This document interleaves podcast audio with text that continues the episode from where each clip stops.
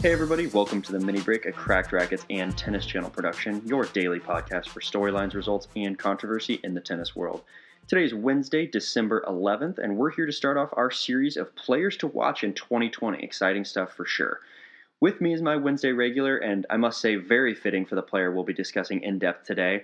It's Matt Stachowiack. Matt, how's it going? Jamie, what's going on, man? I feel like it's been a little while, but um, yeah, definitely going to enjoy my little reprieve from Gruskin here. So uh, th- this should be a fun yeah. one. Yeah.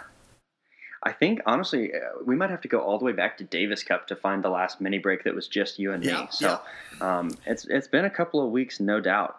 Um, I'm going to give the listeners a quick spiel here on our players to watch little series, mini series, whatever you want to call it. Essentially, for um, some time now, right? Of course, we're in more of the off season, not a lot of tournaments happening, not just results to run through all the time. So a little bit of a dead space for us, but honestly, it's great. Um, allows us to be a little more creative and think about, you know, hey, what are we really, what are we really excited about? What did we see in 2019? Um, kind of get the bigger scope. So I'm excited for that for sure what we're going to be doing over the next few mini breaks over the next couple weeks for sure is talk about players. We're going to zone in on one player per pod um, and say, hey, you know what? What did we like about this person? So there's a few different things, right? We go, what did they, what did we like about them in 2019? What did we dislike about them or their play or whatever happened in 2019? What needs to improve um, for them to be successful in 2020? Um, and then what's sort of the best case, worst case, floor or ceiling, however you want to look at it for 2020. Um, of course, all of this is preceded by us just talking about generally why they're an interesting player to watch. Uh, but that's kind of the format that we're going to be walking through each time. So those five key questions are what we're going to talk about today. And as I mentioned, it's very fitting that Matt's on today because the first player we're going to break down is your guy himself, Matteo Berrettini. My man, my man. I love it. I'm always down to talk about Berrettini, man. You know that. I do. So very fitting indeed. But yeah, I mean, let's hop into it. I'll, I'll, start off just generally speaking why Matteo Berrettini is an interesting one to watch. I think specifically in 2019, a guy who who we saw just see an exponential rise um, you know, in skill and notoriety and experience, right? So that automatically makes him exciting. And, and of course, too, just the fact that he's young, right? We, there's so much left to see of Matteo Berrettini. Um, very fun to watch, right? His game style. He's a huge guy and he's a tank out there. 23 year old, just absolutely smacking the ball. That in and of itself makes it interesting. And to be able to see his success get himself and sneak i'll say the word sneak you can correct me if you if you disagree but sneak into that atp finals putting himself in in contest with some of the big names a really impressive overall, um, all things considered, 2019. That's what makes him really interesting for me.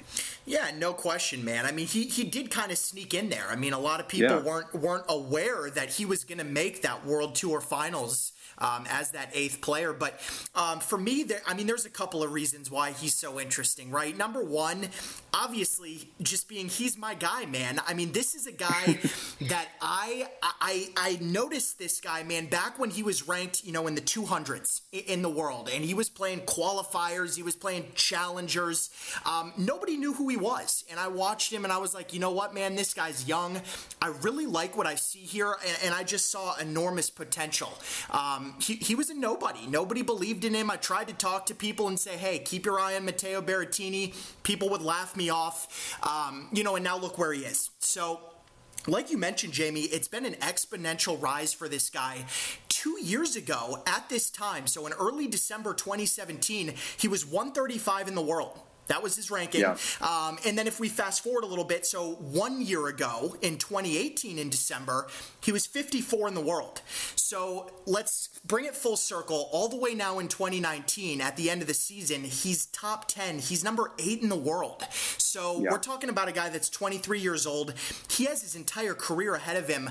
But the way that he was able to come really kind of out of nowhere, you know, for a lot of people, he's now definitely a household name. I mean, anybody that follows tennis is fully aware of, Mate- of Matteo Berrettini and just the threat that he can be at every single tournament. Definitely. Well, credit credit where credit's due. You've been talking this guy up for a long time, so definitely have to give you the shout out on that one. Um, when you talk about his upside, right, there are so many things you can talk about, but let's specifically nail down some of the things you saw, particularly throughout the 2019 season that really excited you. So I guess if you had to nail it down to a few things, what did you like most about what you saw from Matteo this year? Well, there's just a couple of moments really that stick out to me throughout the year that I kind of want to hit on. Um, number one, just being when he wins his uh, the first clay court tournament for him of the year. He obviously won one last year, um, but this year in Budapest. Um, he comes off, you know, he, he was struggling a bit early in the year. He's able to win that tournament. Um, and then the very next week in Munich, come back and final the Munich tournament and barely lose that match uh, to Cristian G- uh, Garin in 7 6 in the third set. He was nearly, you know, a couple of points from winning back to back titles on the clay. Um, so that was kind of the first part of the year that really stuck out to me that I was super excited about. Um, but then after that, we got to fast forward to the grass court season. So he, the, the first grass court tournament of the year in Stuttgart, Germany. Yeah uh, Berrettini comes in and he takes out FAA in the final to win that tournament.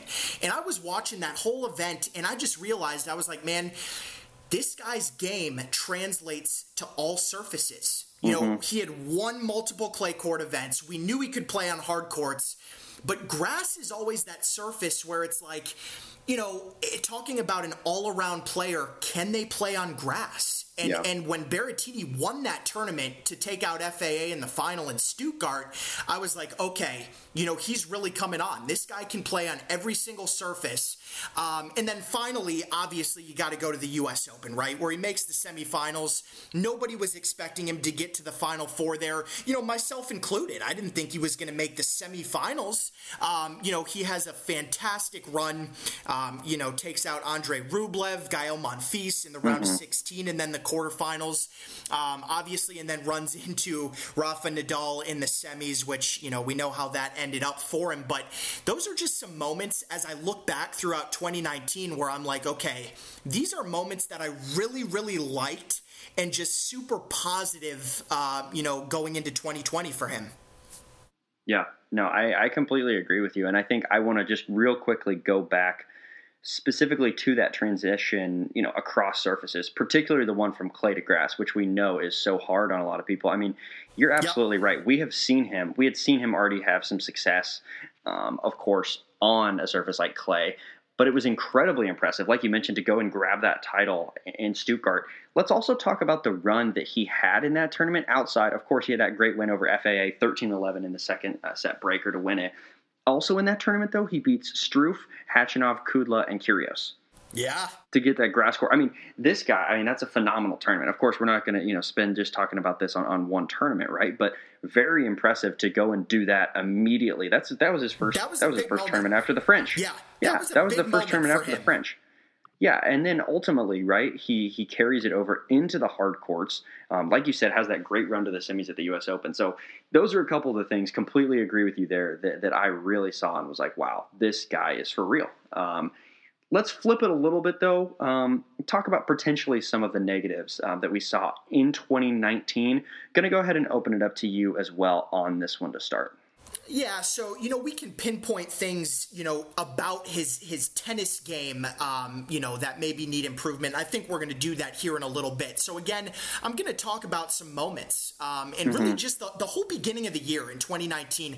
He really struggled. He was struggling to win matches leading up to the Australian Open. He drew Stefanos Tsitsipas in the first round in Melbourne. So obviously, um, he went out there. That was a tough, tough draw, really, to be completely yeah. honest. Um, you know, so a first round exit, and then really after that, he didn't see a whole lot of success. He played a bunch of tournaments, but he was struggling to find wins.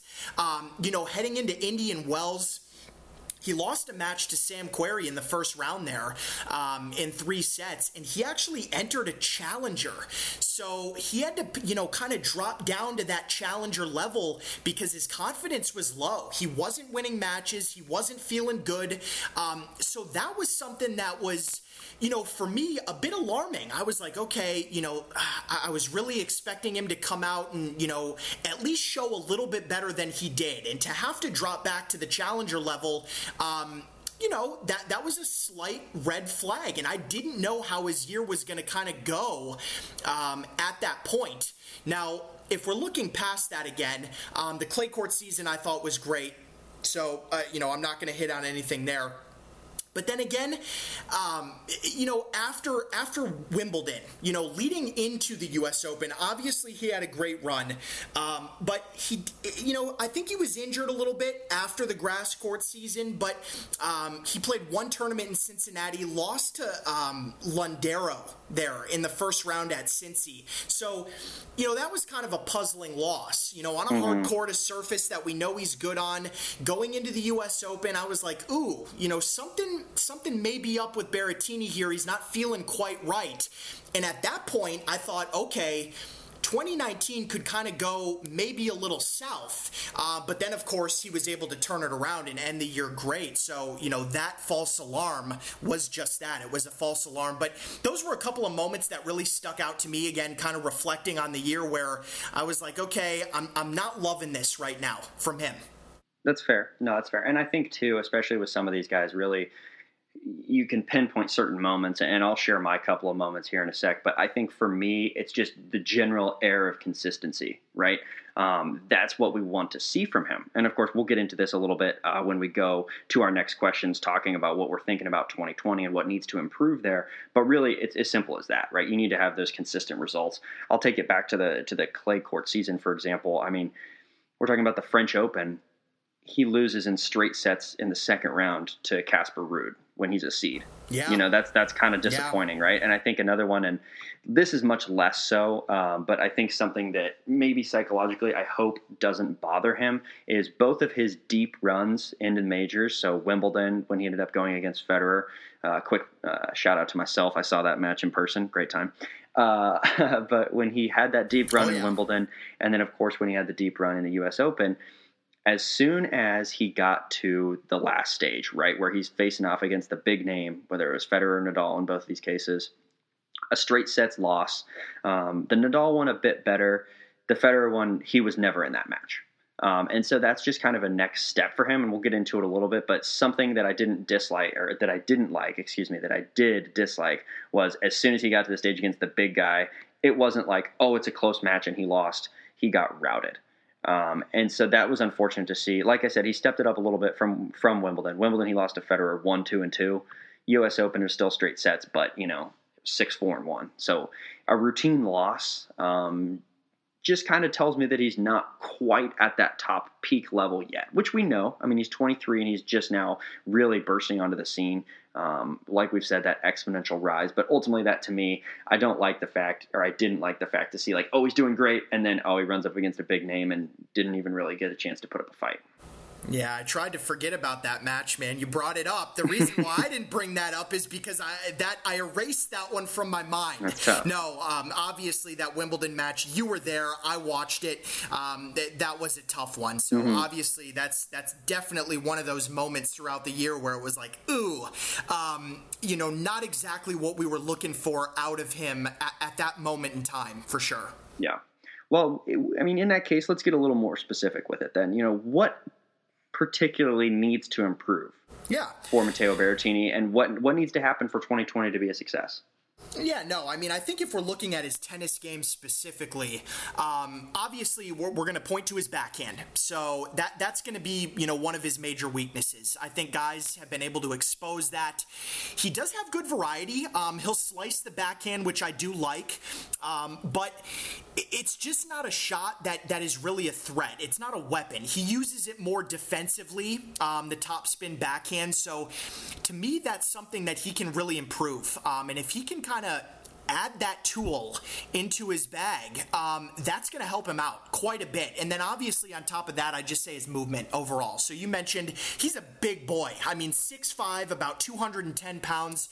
He's an absolute tank, like you talked about, Jamie. But if if you want to be a consistent top 10 player and contend for Grand Slams, moving on the court is so important. We know that. I mean, that is a critical, critical attribute that you have to have. And he just, he's not there right now. Um, I would say that his movement is a bit of a deficiency. And some of the top level guys are going to be able to, uh, to expose that. So when it comes to his tennis game, I think the backhand for one and his movement are the two main areas that he needs to improve um, if he kind of wants to, you know, take his game into that next next level, into the top five of the world, and then contend for for slams. He's got to do that.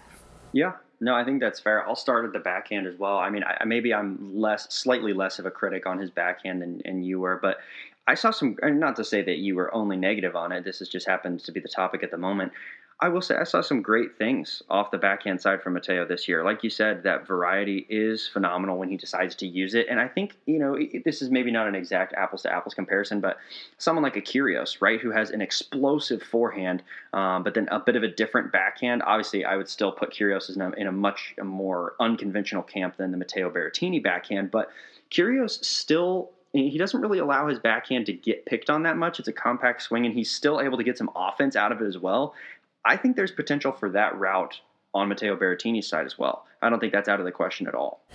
Yeah, I mean that's what I'd love to see. Obviously, I think right now, like you mentioned, it, it, guys can't really attack that Kyrgios backhand as much as they can Berrettini's right now. I, I see that being the main difference.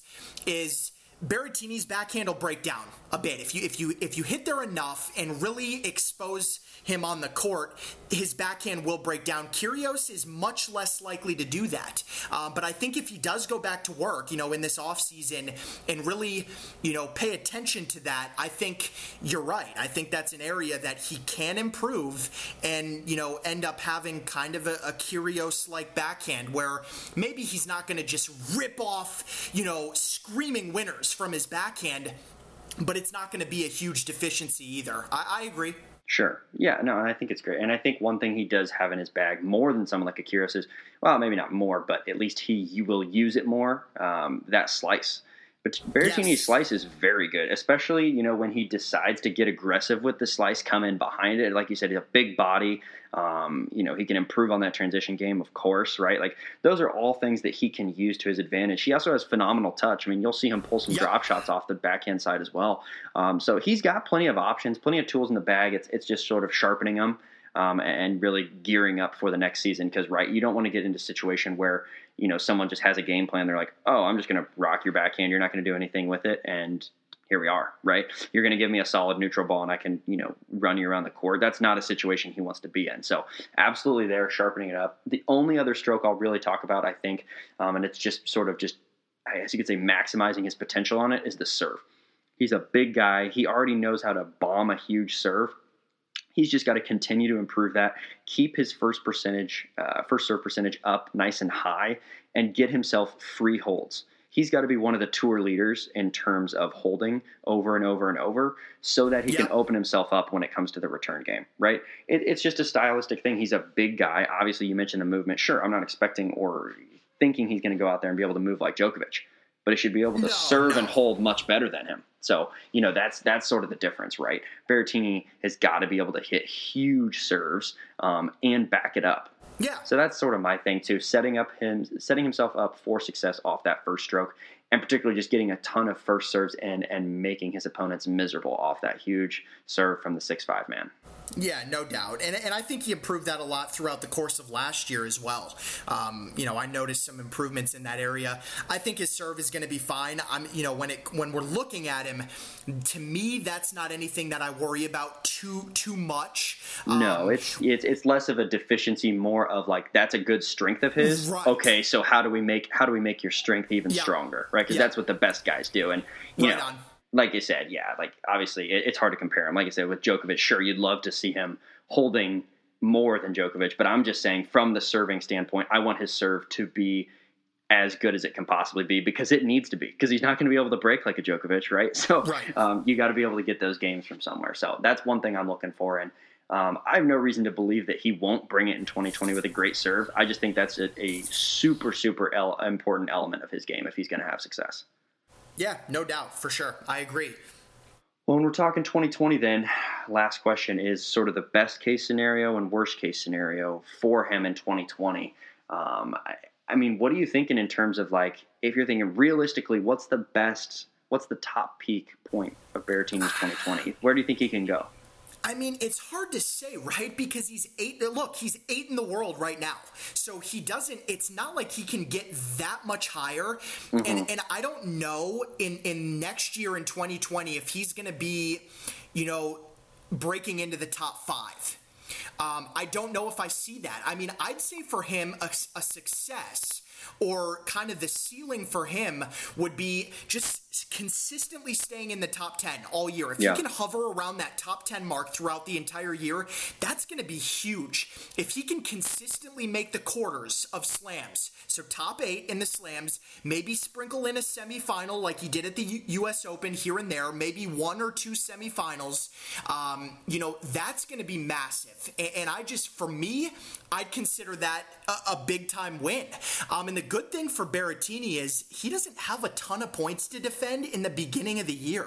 True. Um, you know, so if we look at that, he's got a real opportunity, you know, in January, February, even March to kind of build some points um, mm-hmm. You know, to keep that ranking up there, hovering around number eight in the world, he's got an opportunity to do that. Now, as far as the floor, I mean, the lowest that I could see him going, you know, if if he does come out again and he struggles, we don't see improvement out of the backhand. Um, you know, the movement's still kind of where it's at as one of his deficiencies. You know, I could see him falling out of the top 10, you know, more around that 20 range because there's a lot of other guys that are coming up, right? I mean, I'm sure within the next few weeks here we're going to talk about him on the mini break, but yeah. there are other players that are are rapidly improving improving that are going to look to crack, you know, the top 15, top 10 in the world. So there's a chance if he doesn't bring it on a consistent basis, like you talked about, Jamie, you know, week in, week out, I mean, he can fall out of the top 10, out of the top 15, possibly even out of the top 20 um, if he's not careful. So I, I yeah. think that is a possibility. I hope that doesn't happen, obviously, and I don't think it will. I think I think he's going to be good enough, you know, to stick in that top 15 range, hopefully in the top 10. That'd be phenomenal all year. Um, but that's kind of how I view it. I think that's true. I think um, for me, if he's able to retain that top 10 standing, very successful year. Yes. Um, like I said, you know, similar to what you were saying, I don't know if he can crack that top five. There's some pretty difficult names you got to get past, you know, Tsitsipas, Medvedev, Thiem, Zverev that you got to get past to get up there. I'm not well, saying it's out of the realm Novak, of possibility. Novak, Rafa, um, and Roger too. Well, I'm saying them as locks for one, two, and three. exactly. uh, but yeah, even so, to get up into the top five, you pretty much got to get through uh, those other guys to, to beat them out in terms of ranking. So, right. very difficult task at hand. I would say I don't expect it. I would say a successful year, like I said, staying in the top ten. I would put that. I'm comfortable saying that's like a best case scenario for him. Um, worst case, I think for me goes down a little a little further than you were having him put because man, when you look at some of the names that are currently in like the top 25, even top 30, man, there's some talent right now on the ATP Tour. It is insane. Let me read you off some of the guys in between 10 and 25. Gael Monfils, Nishikori, Wawrinka, Khachanov, de Minaur, Isner, Dimitrov. I mean, there are so many people right now. You go outside of the top 25. You've got people like Kyrgios at 30, Raonic at 31, Cilic at 39. I mean, you have people who are insanely talented right now who are undoubtedly going to be pushing back up into that top 25, in my opinion.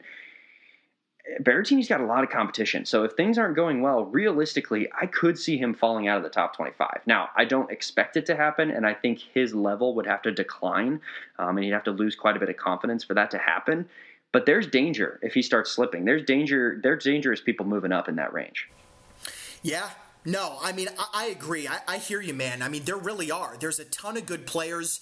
It's just when I look at him overall, though, I still see his trajectory as going upwards. Like the arrow's pointing up with him. So when I think about that, I'm not going to let myself, you know, get to the point where he's going to be out of the top 30. My mind, I'm not going to go there. Um, it, it, of course, it could happen, but I just think he's he's rapidly rising still. Like his game is just only going to go forward. So from yeah. that standpoint, what I would expect is for him to have another really good year where he's hovering around that top 10. I, I really think he can do it. I don't think he's going to win a slam or anything. I mean, let's get that straight. I, I will not project him to win a Grand Slam in 2020. Definitely not. Um, but I think he could consistently, you know, get to the quarters and then possibly push for, for the Final Four and if he can do that, man, you know, that just that would be another year that he put after 2019 together where it's like okay i mean this guy's arrived. He is he is officially a lock as one of the very best players in the world. Yeah. No i think i think that is very fair. And of course i'm, I'm rooting for him. Um, i'm in his camp. You are definitely in his camp no doubt about that. Um, no, I mean, I, I, couldn't agree with you more. I think he has a ton of potential, um, especially when we're looking into 2020. Hopefully, his confidence in the psychological aspect of his game is really just building off of this year, right? Because it, there's no reason it shouldn't. He did a lot of things. He did some great things that he had never done before. Exactly. Crazy exposure. He got some, you know, he got some big match experience, even though they didn't go well, especially, you know, like Wimbledon, US Open, for example, against, you know, Fed and Nadal. Didn't go his way, didn't go great, but now he got, he, that's, that's sort of off his back. He's done that, right? So the next time he comes up to that stage, he's thinking, all right, I've done this before, didn't go well, but I know what went wrong. Maybe get some of those pre-match nerves out of there, right? So there's a tons, there are a lot, a lot of things that he can take away from 2019 and look forward to. And I must say, of course, that that is our last question. You saying the arrow is pointing up might be the best transition um, of all time for me to t- talk to you quickly um, about who is bringing our podcast today, and that, of course, is Arrow Bar, the only energy bar you will ever need on a tennis court. Uh, we've got great flavors from chocolate chip to cinnamon honey oat guaranteed great taste and phenomenal nutrition while you're at it. Um, listeners want to give you the chance right now. You can use the code CRACKED30 and get 30% off your order from ArrowBar um, at arrowbar.com. So go ahead and check that out.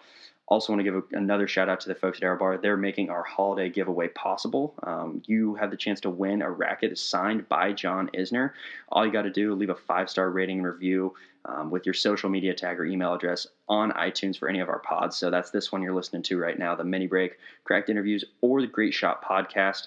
Um, once again, thanks for ArrowBar. Thanks to the folks at ArrowBar for making that one possible. Ton of fun, and of course, good to have a giveaway around the holiday time. So, um, been a great pod, been a great podcast with you, man. I mean, this has been fun. I love talking about Matteo Berrettini. I, I think this the new sort of player series to watch for 2020 is going to be a lot of fun because it makes me remember a lot of things about these guys' years that I previously wasn't thinking about.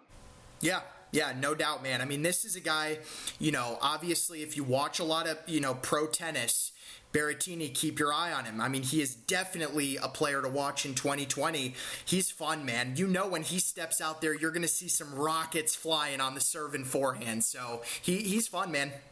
For sure. Oh, it's oh man. I, I mean, I feel like I could talk about Berrettini for a long time, but just watching his transition from 20 from 2018 to 2019. Now we're going 2019 to 2020 absolutely one of the big ones to watch. So, you know, you and I probably just stole a really good player for 2020 from some other guys and, and uh, the likes of Gruskin looking for players to watch for 2020. But I have full confidence that he'll be able to find some other players that he can chat about for 30 yeah, minutes, don't I'm you think? Not worried about him. not worried about him. Yeah, I don't feel too guilty. Well, anyway, Matt, thank you once again for coming on uh, with me. It's been a pleasure. What do we tell our listeners? That's break. All right, and we'll catch you guys next time.